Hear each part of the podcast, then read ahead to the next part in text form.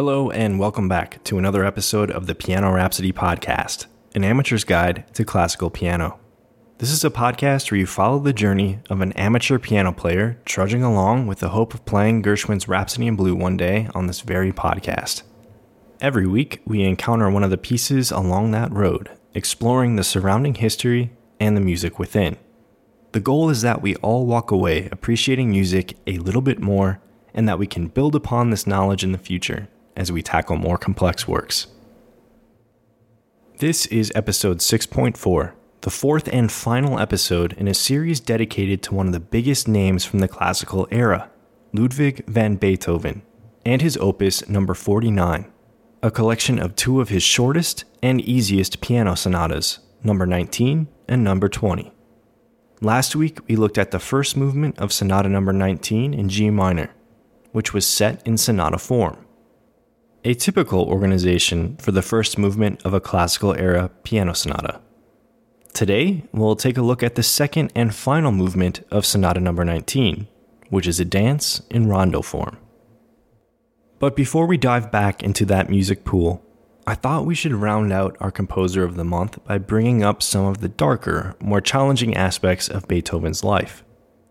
Everyone has shades of gray, and while Beethoven's work deserves the heaps of praise that have been thrown its way for centuries, some of the aspects of Beethoven's character do not. I think it's important that we try to keep as clear of a picture as possible in mind while we're talking about these major historical figures, and not see his life through rose tinted glass.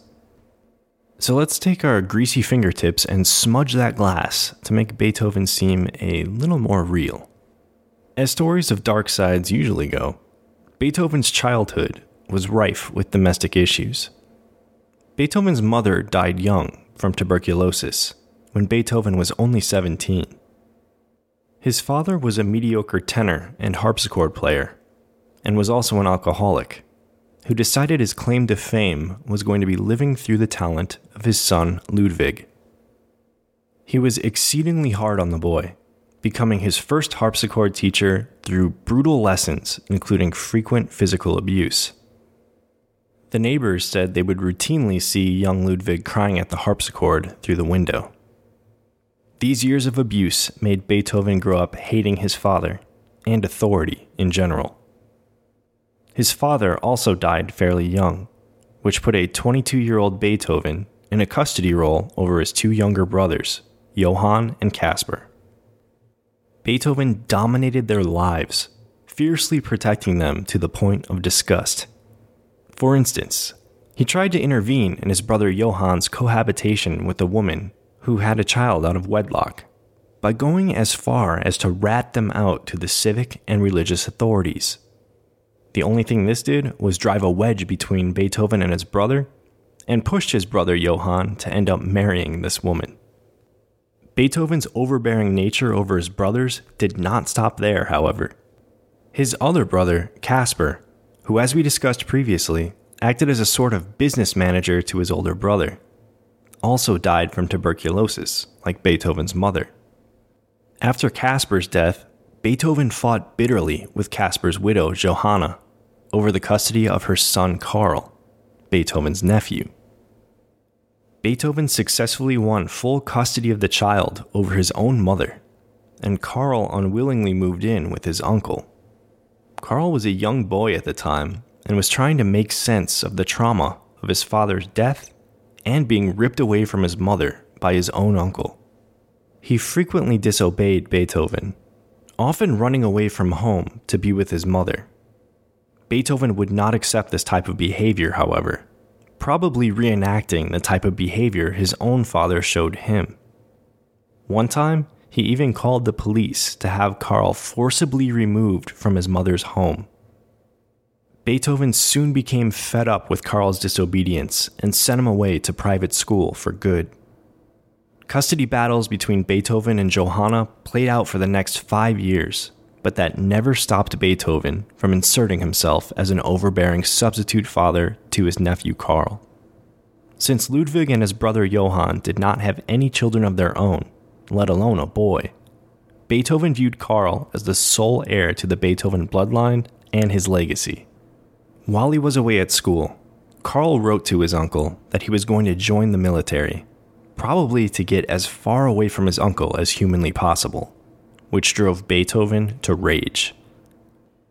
This scene escalated to Karl buying two pistols, climbing the Rauhenstein ruins in Austria, a place he often went with his uncle, and attempting to commit suicide by gunshot to the head. Fortunately, he missed and only grazed his temple. When he was found, he begged to be able to live with his mother. Beethoven reluctantly agreed, but it destroyed him inside.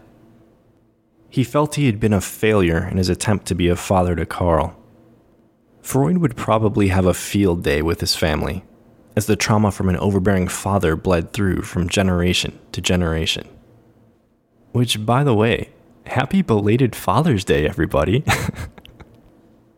The last time Beethoven saw Carl was when Carl was leaving for military service in January of 1827. Carl had his hair combed forward to hide the scar of his attempted suicide wound. Beethoven died two months after that. Carl ended up marrying a woman named Caroline and having five children four girls and one son, whom he named Ludwig. Even after all of their troubles, he still commemorated his uncle by giving his only son his namesake. Ludwig ended up emigrating to America, where he worked for a railroad company in Detroit. True to his bloodline, he married a concert pianist named Maria, and they had one son named Carl. Again with the namesake. This time from his father, though. The Beethovens sure like to keep their names in the family. Unfortunately, this Carl died childless, which also buried Beethoven's name and legacy with him. Like I said before, I don't say this to diminish Beethoven's contributions to music, but if we're going to spotlight a man, I think it's important to shine that light on different sides of the man. Sometimes we need to keep fanaticism in check and remember that these great composers were human beings as well. Now let's get back to the music. Last week, we explored the first movement of Beethoven's 19th Sonata in G minor. That movement was set in sonata form, in the home key of G minor, and if you recall, it ended with a chord called the Picardy third, which is when a piece set in a minor key ends with the respective major chord. Now keep that in mind, because there's a reason for this. The second movement of the 19th sonata is a dance in rondo form, marked allegro, which means fast. But it is not set in G minor, it's set in G major. So the Picardy third that ends the first movement is actually a lead in for the second movement in G major. Now, we've talked about rondo form several times during this podcast, which we've always encountered as A, B, A, C, A. But this form is not set in stone, and there are variations of rondos that don't quite fit that mold. This particular movement is a bit of a stretch to get it to the ABACA form. I'd probably argue it fits better as ABABA, but we'll talk about that in a few minutes. This movement is a lively, bouncy dance that is easily the most difficult movement of the four in Opus 49. It opens with Part A, which is a theme we'll hear three times throughout the piece, each time set in G major.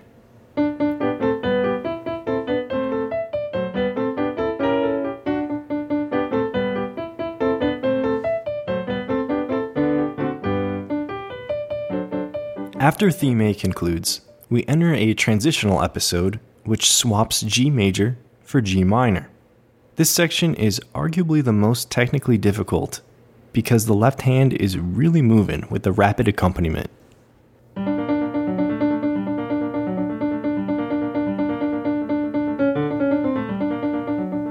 Which assists the right hand's melody.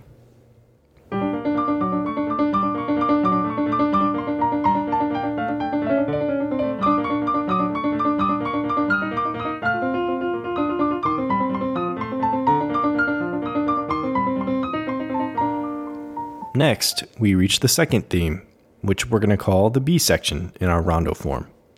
This section jumps up from the G minor key of the transition section to the relative major key. So to make that jump, we need to go up one whole step and then up one half step. So that takes us from G up a whole step to A, and then up one more half step to B flat major.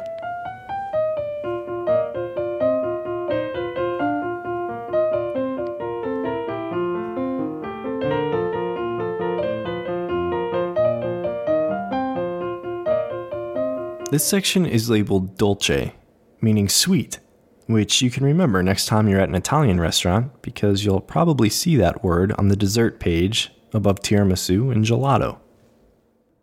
The section is a little calmer and more lyrical than part A, ornamented with grace notes and a couple turns that you may notice.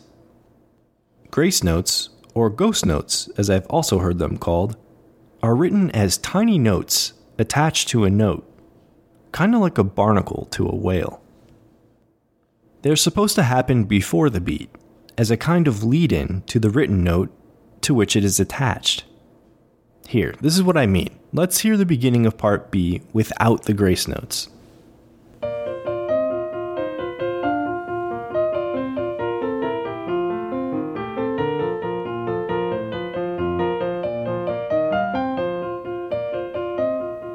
And now let's add in the grace notes.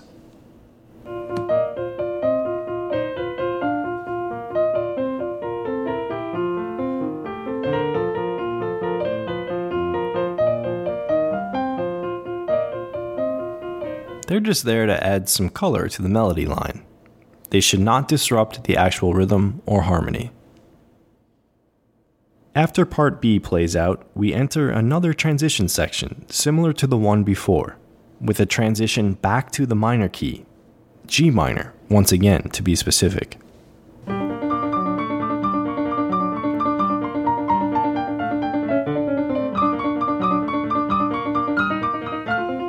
So if we refer back to our rondo form of ABACA, we've been through A and B, so now we would expect to return to part A in the original key of G major. This second coming of the original subject is basically identical to the opening.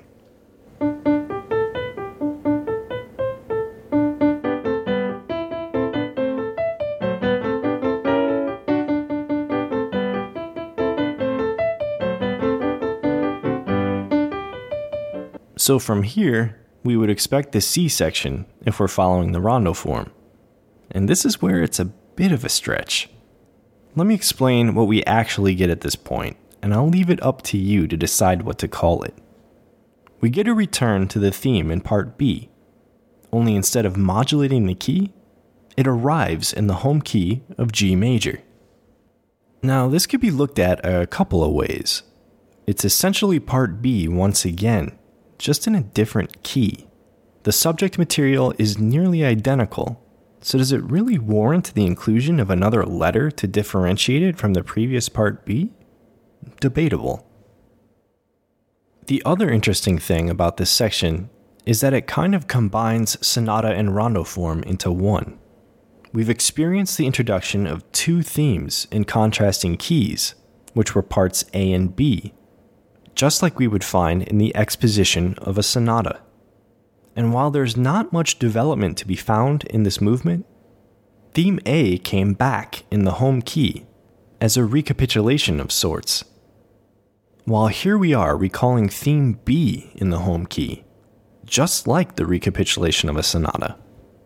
So, whether we want to call this the second coming of Part B in the rondo form, classify it as a new Part C, or the recapitulation of the second theme in sonata form, this section plays out the second thematic material in the home key of G major.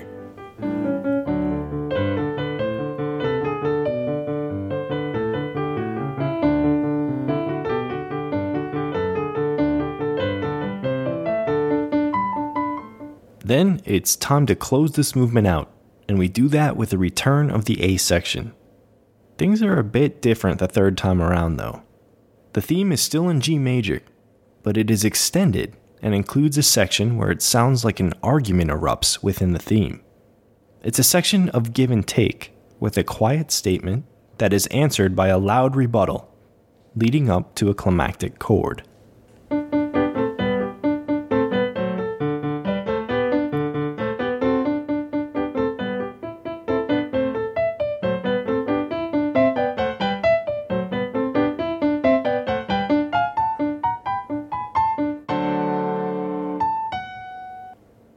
After that climax, Beethoven winds the sonata down with a coda that has an echoing melody line.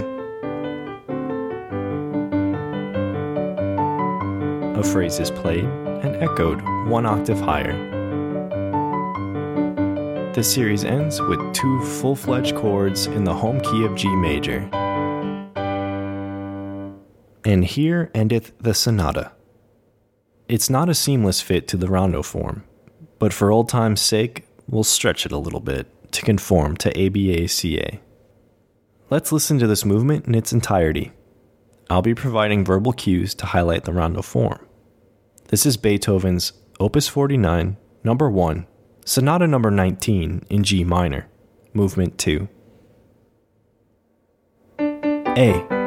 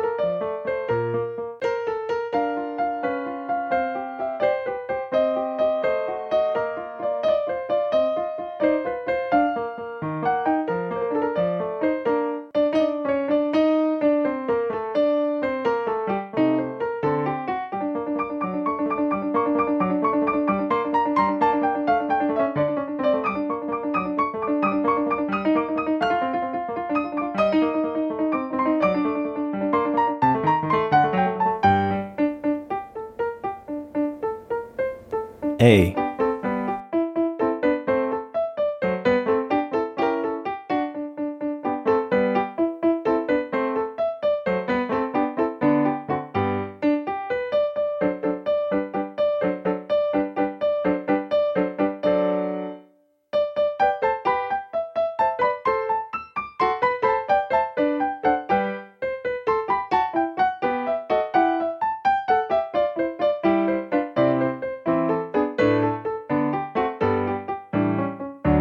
C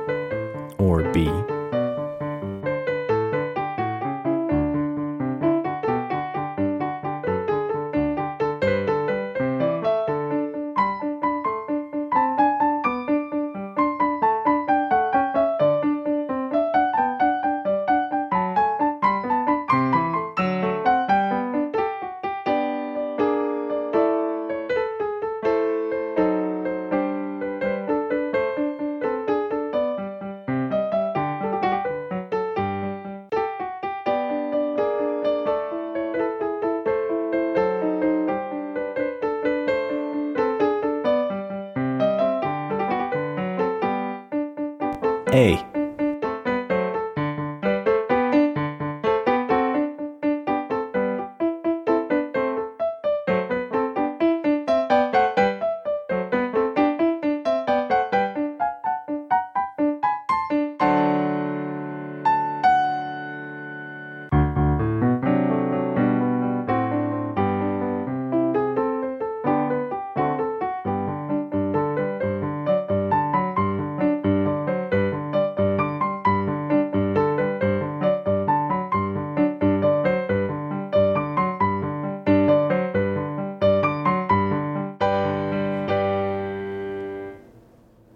that concludes our stay in the classical period. I'm glad we were able to dive into Beethoven's life and music a little bit more. While the two sonatas we covered are definitely lesser works of Beethoven, they are still great examples of sonata form and show glimmers of the brilliance that brought Beethoven to his immortal fame.